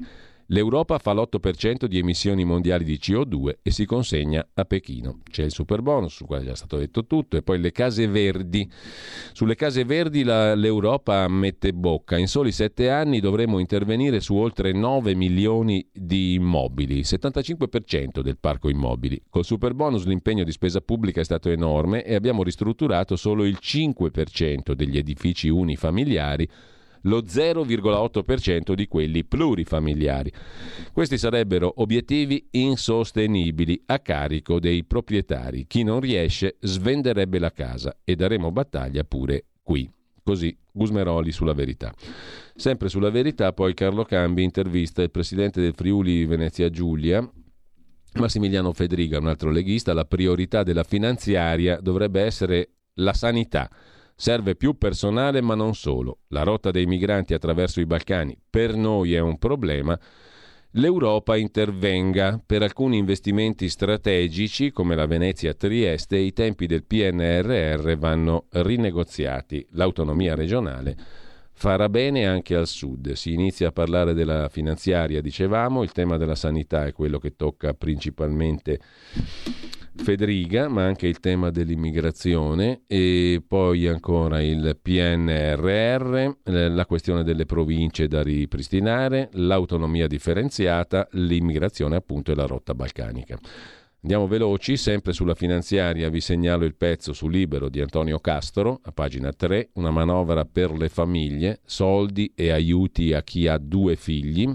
Il Ministero del Tesoro, a segno unico, studia come aumentare la liquidità per stimolare consumi e crescita. Alle imprese che incassano contributi verrà chiesto di riconoscere il benefit da 3.000 euro per i genitori. Nel 2024 il governo punta a versare non solo assegni più pesanti a partire dal secondo figlio, ma anche a lanciare interventi per il sostegno al reddito delle famiglie senza appesantire i conti pubblici, ma coinvolgendo le imprese private sfruttando i margini che l'Europa potrebbe avvallare per puntellare la nostra natalità. Vedremo. A proposito invece di super bonus, sulla stampa, un pezzo di Sandra Riccio sugli esodati del super bonus. Crediti bloccati, lavori impossibili, guai per 320.000. Ci eravamo fidati dello Stato, ora siamo pieni di debiti. 320.000 sarebbero i cosiddetti esodati del super bonus in Italia, secondo le stime dell'Associazione Costruttori, Lance. 30 i miliardi di euro di crediti fiscali incagliati legati al super bonus, 180.000 gli interventi bloccati sul territorio italiano tra villette unifamiliari e condomini. Una famiglia di Torino dice una sorpresa da 400.000 euro, bruciati tutti i risparmi. Un edile di Trieste, impresa paralizzata e i condomini fanno causa a me. Sono tantissime le storie degli esodati dal super bonus, 110%, migliaia di famiglie imprenditori che hanno creduto nello Stato e nelle sue regole sono rimasti appesi, mentre da Repubblica Affari e Finanza eh, vi segnala, anzi no, da Repubblica nell'edizione nazionale, chiedo scusa, di oggi, il primo piano è dedicato tutto alla scuola, la fabbrica dei supplenti, la scuola alla ripartenza con 200.000 precari a perderci. Sono i ragazzi, scrive Repubblica. Mentre sui temi invece di geopolitica e di interessi economici, il nuovo corridoio con l'Asia al posto della Via della Seta. Questo è il pezzo di Benedetto Antonelli in primo piano, pagina 2 sul Tempo di Roma. L'Italia ha aderito al nuovo megaprogetto su cooperazione energetica e commerciale sostenuto dagli Stati Uniti, il nuovo corridoio con l'Asia. Risultati del G20. Il Presidente del Consiglio Meloni ha detto con la Cina il pragmatismo avrà la meglio. Con Pechino abbiamo un partenariato strategico, il tema è continuare a far sì che sia vantaggioso, mentre il premier britannico Rishi Sunak ha svelato l'intesa con l'Italia sui migranti. Abbiamo una visione comune con Giorgia Meloni. Il Regno Unito nei mesi scorsi ha siglato un'intesa col Ruanda per portare lì i richiedenti asilo. Intanto dal 1 gennaio l'Italia guiderà il vertice dei sette grandi, il G7. Al centro il tema dell'intelligenza artificiale. Così sul tempo di Roma, mentre Domenico Quirico, a proposito di scenari internazionali, sulla stampa, pagina 17, si occupa del presidente brasiliano Lula che ha invitato Putin a Rio de Janeiro. No all'arresto di Putin, ha detto Lula.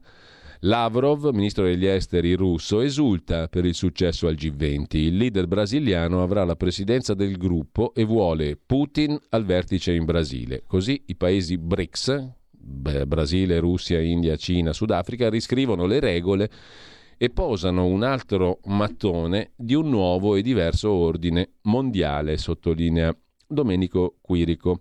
A proposito di India, è Federico Rampini a occuparsene sull'economia del Corriere della Sera, l'inserto del lunedì a pagina 6.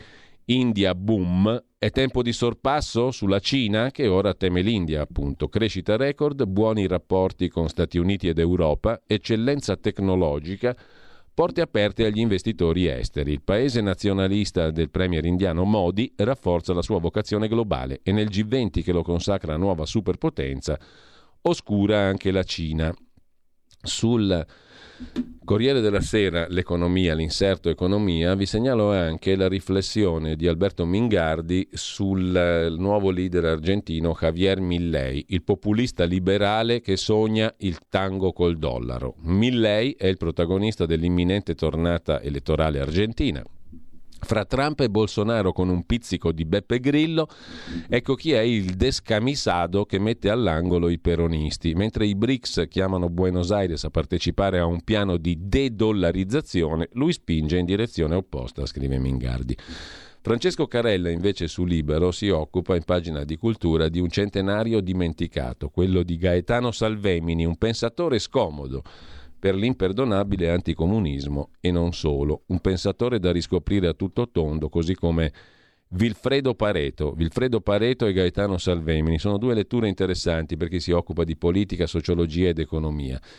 Chiudiamo invece con Repubblica, Pierluigi Pisa intervista nelle pagine di cultura Walter Isaacson, autore della biografia di Elon Musk, che ora esce in Italia per Mondadori. Vi racconto i demoni di Elon Musk. È nato per vivere al massimo per correre rischi. È Jekyll e Hyde, può fare una sfuriata brutale per un'ora e un attimo dopo scherzare euforico. Bel soggetto, insomma, e ha pochi ricordi di ciò che ha fatto.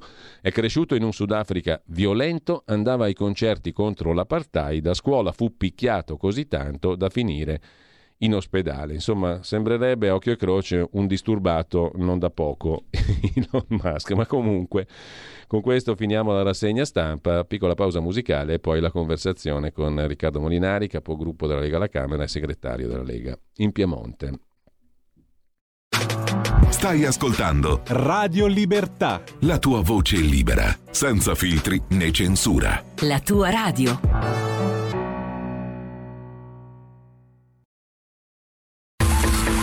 Ehi tu, non trovi più il segnale di Radio Libertà sulla tua radio DAB? Non disperarti, risintonizza. Sì, ma come? È facile, tasto menu, poi scegli il tasto corrispondente alla ricerca automatica dei canali, attendi qualche minuto e tutte le stazioni DAB della tua zona saranno disponibili.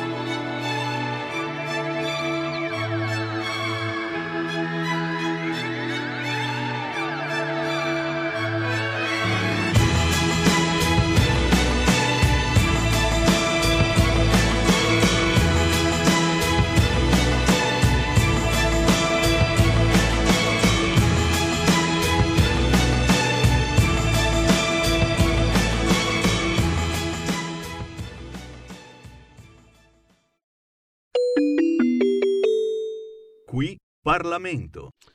Ed eccoci qua come tutti i lunedì con Riccardo Molinari, che saluto e ringrazio, ve l'ho già presentato prima. Buongiorno Riccardo, grazie.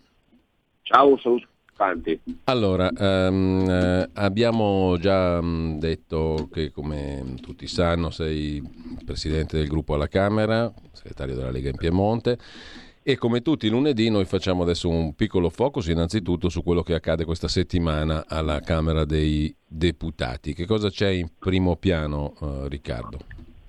Ma questa settimana la cosa più importante sarà eh, l'informativa che il ministro Salvini renderà sui fatti di Brandizzo. Mm. Questo dovrebbe essere giovedì mattina. Sì. E poi come votazioni avremo il cosiddetto decreto sul clima, che è quello fatto prima dell'estate sul, sulle condizioni di lavoro in, in situazioni di particolare sì. caldo, insomma di temperatura alta, quindi la conversione in legge di questo decreto che arriva dal Senato. Abbiamo il rendiconto del bilancio dello Stato poi una serie di trattati internazionali, quindi politicamente ritengo questa settimana sì. la cosa più importante sarà l'audizione di Salvini. Giovedì alle 9, da quel che è esatto, previsto. Esatto. No? Eh, ecco, a proposito di economia e di finanza e di manovra finanziaria, ci sono diversi articoli eh, oggi sui giornali, magari spendiamo qualche parola. Intanto però fammi dire una cosa perché l'arrivo di Marine Le Pen a Pontida per domenica ha suscitato il no di Forza Italia, credo prevedibile, no? Uh, comunque a, a, casa sua Salvini fa quello che vuole, ha detto Tajani, però l'alleanza con Marine Le Pen e con i tedeschi di Alternative für Deutschland non si pone, è un problema che non si pone. Abbiamo letto, riletto poco fa l'intervista di ieri sul giornale a Matteo Salvini il quale dice siamo pragmatici, cerchiamo di allargare il più possibile il fronte per vincere. Luca Ricolfi su Fondazione IUM eh, a sua volta sottolinea qua siamo davanti a una consultazione elettorale piuttosto importante, quella per le prossime europee, perché dopo 45 anni c'è la possibilità che l'alleanza popolari liberali socialisti non abbia più i numeri per governare e vinca la destra, le destre, insomma, quel che è. Insomma, ehm, sono elezioni importanti, mh, mm, non solo per cambio degli equilibri, ma si spera anche per un cambio di politiche. Quello è il punto fondamentale, no? Economiche e non solo, economiche e sulle migrazioni. C'è la possibilità di cambiare veramente? E poi un'altra domanda, ma siamo proprio messi male in Italia se ancora una volta Marine Le Pen crea un certo scandalo? Ormai dovremmo essere abituati, insomma, non è una che arriva da Marte, no? Eh sì, sì, hai ragione, nel senso che la Le Pen viene dipinta molto peggio di quello che è, perché magari sono i ricordi del padre che invece oggettivamente aveva delle posizioni abbastanza insomma, mm. imbarazzanti. Lei ha portato avanti diciamo, un percorso di rinnovamento del partito, certamente è una nazionalista francese, però diciamo che non è sulle posizioni di estrema destra che aveva il Front National eh, del, di suo padre, ecco, quindi il suo partito è un partito che certo è un partito conservatore, un partito nazionalista, un partito di destra, ma non è diciamo, il partito fascista francese che era quello di suo papà. Eh, detto ciò, eh, ci sta pure che però avendo le elezioni europee dove ognuno deve in qualche modo differenziarsi perché è un sistema proporzionale, a fronte della lista delle Pen in Italia ci sia chi come Forza Italia eh, prende le distanze per marcare una differenza rispetto a noi. Cioè, la scelta di Forza Italia è quella di eh, diciamo, aggredire Meloni dal centro, nel senso che la differenziazione che sta facendo Forza Italia è quella di differenziarsi dal governo eh, mostrandosi come il partito liberale, europeista e moderato eh, e va a aggredire quello spazio politico lì, diciamo che il nostro segretario Salvini ha deciso invece di cercare di recuperare consenso eh, attaccando la Meloni da destra, diciamo, comunque mettendo in evidenza eh, le contraddizioni rispetto a quello che è stata la narrativa della Meloni eh, ora che è al governo. E quindi la, diciamo che la Lega invece sta cercando di battere sulla coerenza delle posizioni del, del centrodestra e come dicevi giustamente tu eh, sfida Forza Italia e Fratelli d'Italia a costituire dopo le elezioni europee una coalizione che possa reggere una Commissione europea che metta insieme tutto il centrodestra europeo, quindi non solo il Partito Popolare e il Partito Conservatore, ma anche diciamo, eh, Identità e Democrazia, che è il gruppo dove c'è la Le Pen, dove ci siamo noi in Europa. Quindi la partita che sta giocando è questa qua, da una parte c'è diciamo, Forza Italia e Fratelli d'Italia che dicono alle europee eh, dovremmo fare una commissione di centrodestra tenendo fuori l'identità e democrazia e cercando di tenere fuori i socialisti, quindi essere autosufficienti come Partito Popolare e Partito Conservatore, cosa che non sarà possibile, quindi molto probabilmente poi speriranno essere Partito Popolare, Partito Conservatore, Socialisti e Liberali, e noi che diciamo eh, per essere autosufficienti serve anche identità e democrazia, quindi dobbiamo tenere insieme tutto quanto il centrodestra, quindi anche la Le Pen, anche la Lega, eccetera.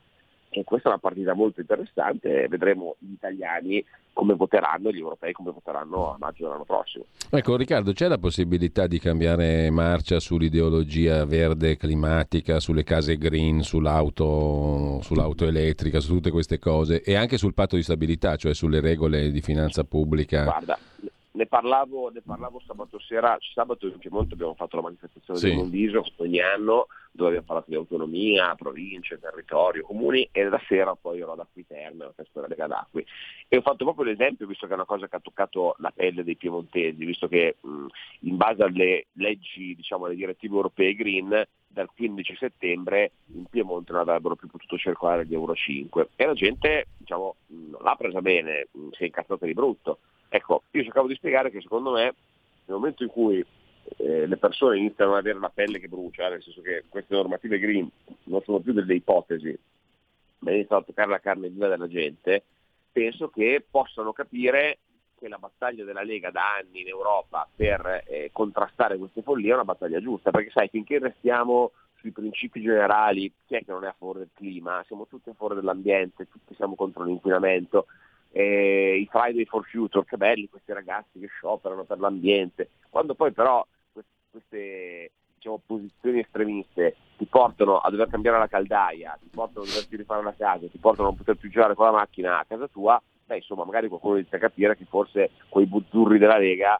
non sono così buzzurri ma qualche ragione ce l'hanno. Quindi certamente cambiare marcia come Commissione europea su queste direttive verdi, direttive green, sì. ambientaliste è fondamentale. E se ci si riuscirà con un'alleanza conservatori, popolari e ID, questo io non lo so, è chiaro che dipenderà dal risultato delle elezioni. Ad oggi la cosa più probabile è che la prossima commissione sia nuovamente retta come questa, quindi sia retta da un'alleanza popolari socialisti, perché diciamo che non c'è questo avanzamento sì. del centrodestra. Poi in un anno cambiano tante cose, vedremo. Ecco, eh, Riccardo, il professor Ricolti che citavo prima in questo bell'articolo su fondazioneium.it eh, afferma che mm, il fatto che le destre possano avere successo in Europa dipenderebbe fondamentalmente da una questione, cioè l'aggravarsi del problema migratorio, particolarmente acuto in Italia, i numeri italiani sono molto pesanti, e la rimozione di questo problema da parte dei maggiori partiti di sinistra europei. Tant'è vero che vince in Danimarca il Partito Socialdemocratico che però attua sulla questione dell'immigrazione politiche molto molto rigide, molto molto severe. Eh, abbiamo letto stamattina di una donna saronno di 50 anni salvata da un'aggressione di una trentina di uomini tunisini. Mm? Mm, il fatto non è ancora stato chiarito del tutto, però queste robe qua non sono rare ormai. Trentina di uomini ti dà l'idea quasi di un esercito, una cosa allucinante. E, ehm, e, il degrado delle nostre città è sotto gli occhi di tutti. Allora, questo è un punto chiave. Qui si può veramente cambiare rotta, tanto a livello europeo quanto domestico, italiano? Beh, certamente sulle elezioni europee questo sarà uno dei temi principali perché è oggettivo che l'Europa abbia diciamo, lasciato solo l'Italia, lasciato solo gli stati di frontiera e non organizzando una difesa comune al netto diciamo, delle buone intenzioni sottoscritte in diversi accordi, ma nella pratica eh, la verità è che ogni paese è da solo a dover contrastare l'immigrazione e quando si adottano diciamo, misure più drastiche e risolutive come quelle che aveva adottato il ministro Salvini, si finisce sotto processo per tentato omicidio su questa sì. persona. Quindi è difficile trovare qualcuno che faccia il ministro degli interni e vada a rischiare un'imputazione di quel tipo per fermare l'immigrazione clandestina, perché questo è quello che succede. Quindi certamente quello dell'immigrazione clandestina sarà un grande tema, oltre alle politiche ambientaliste di cui abbiamo parlato prima. Certamente un'Europa diciamo, più risoluta nella difesa dei confini aiuterebbe gli stati di frontiera come l'Italia, la Spagna, la Grecia. Eh, se questo argomento mh, ci porterà consenso, onestamente non lo so, perché quello che percepisco io è che, eh, mm. devo dire anche giustamente, i nostri sindaci ci dicono sì, però c'è un governo di centrodestra, quella là diceva che faceva il blocco navale, eh, mm. dobbiamo più mettere gli immigrati, svegliatevi. Ecco, quindi non so se battere su questo tema sia un tema che può portare consenso. Certamente mm certamente è uno dei temi eh, principali su cui confrontarci a livello europeo perché l'Europa davvero non sta facendo nulla per aiutarci e con il Trattato di Dublino tutti gli immigrati che arrivano in Italia diventano un problema italiano perché dobbiamo tenerceli qua, quindi se arrivano 4.000 al giorno eh, parliamo di centinaia di migliaia di persone che restano sul territorio nazionale a meno che in qualche modo non scappino dai CPR o dai centri d'accoglienza per andare in altri paesi europei però è una massa di gente che dobbiamo tenere qua e che l'Europa ci impedisce di respingere, perché andremo contro diciamo, quelle che sono eh, le direttive europee, quelli che sono diciamo, eh, i principi della Carta dei diritti dell'uomo. Quindi è una situazione molto complessa.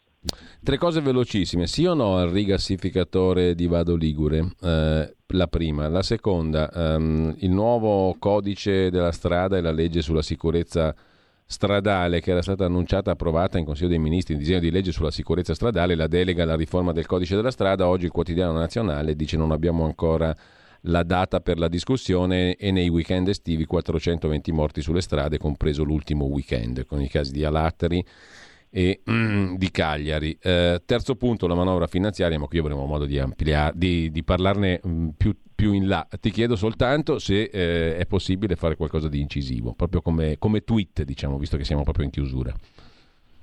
Allora, eh, sul rigassificatore, mm, che la Lega sia a favore dei rigassificatori perché sono una diciamo, forma di differenziazione dell'approvvigionamento energetico che sia resa necessaria dopo la guerra in Ucraina? Assolutamente sì, non dobbiamo essere contro il progresso non dobbiamo in qualche modo eh, fare i terrapiattisti, cioè, come, come ha detto giustamente Toti, cioè non dobbiamo essere contro tutto.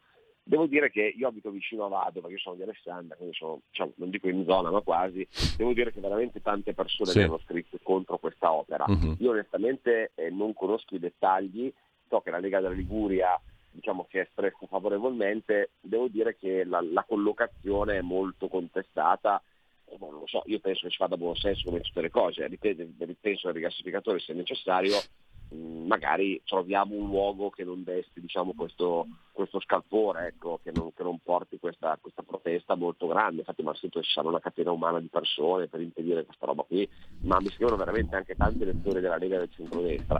Quindi magari forse se c'è questa reazione ripensare la collocazione, ecco, però sicuramente i rigassificatori vanno fatti, è necessario farli. E questa è una. Poi mi hai chiesto, scusami, eh, del codice della strada. Il codice della strada sì. sicuramente andrà avanti, all'interno ci sono misure eh, draconiane certamente contro chi abusa di alcol droghe si mette alla guida, eh, è sempre difficile trovare un equilibrio su questi argomenti. Eh, c'è da, diciamo, una parte che è uno spirito più liberale che dice sì, però in questa maniera qua toglierà la patente a un sacco di gente eh, che magari è in grado di guidare, c'è chi dice eh, bisogna essere intransigenti perché muore troppa gente per strada e quindi dobbiamo contrastare il fenomeno. Mm, vedremo quando sarà approvato quali saranno gli effetti concreti. Come sempre una legge va valutata in base ai risultati, ai risultati che porta, anche perché poi non basta la norma, ci vogliono gli agenti di polizia che facciano i controlli. Quindi il vero tema sono i controlli, oltre che le sì. norme, perché già oggi diciamo, ci sono delle norme per impedirti di guidare ubriaco. Certo, sicuramente il codice della strada le rende più stringenti, eh, però serve poi farci i controlli, quindi servono nuove assunzioni nelle forze di polizia.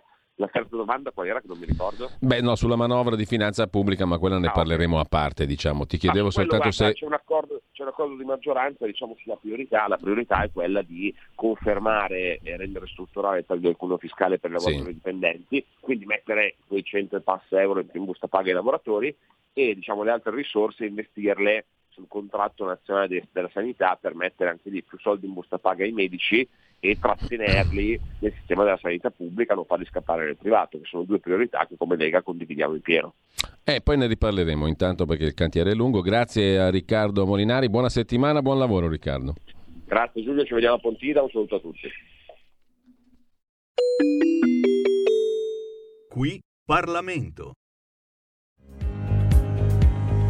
Avete ascoltato la rassegna stampa.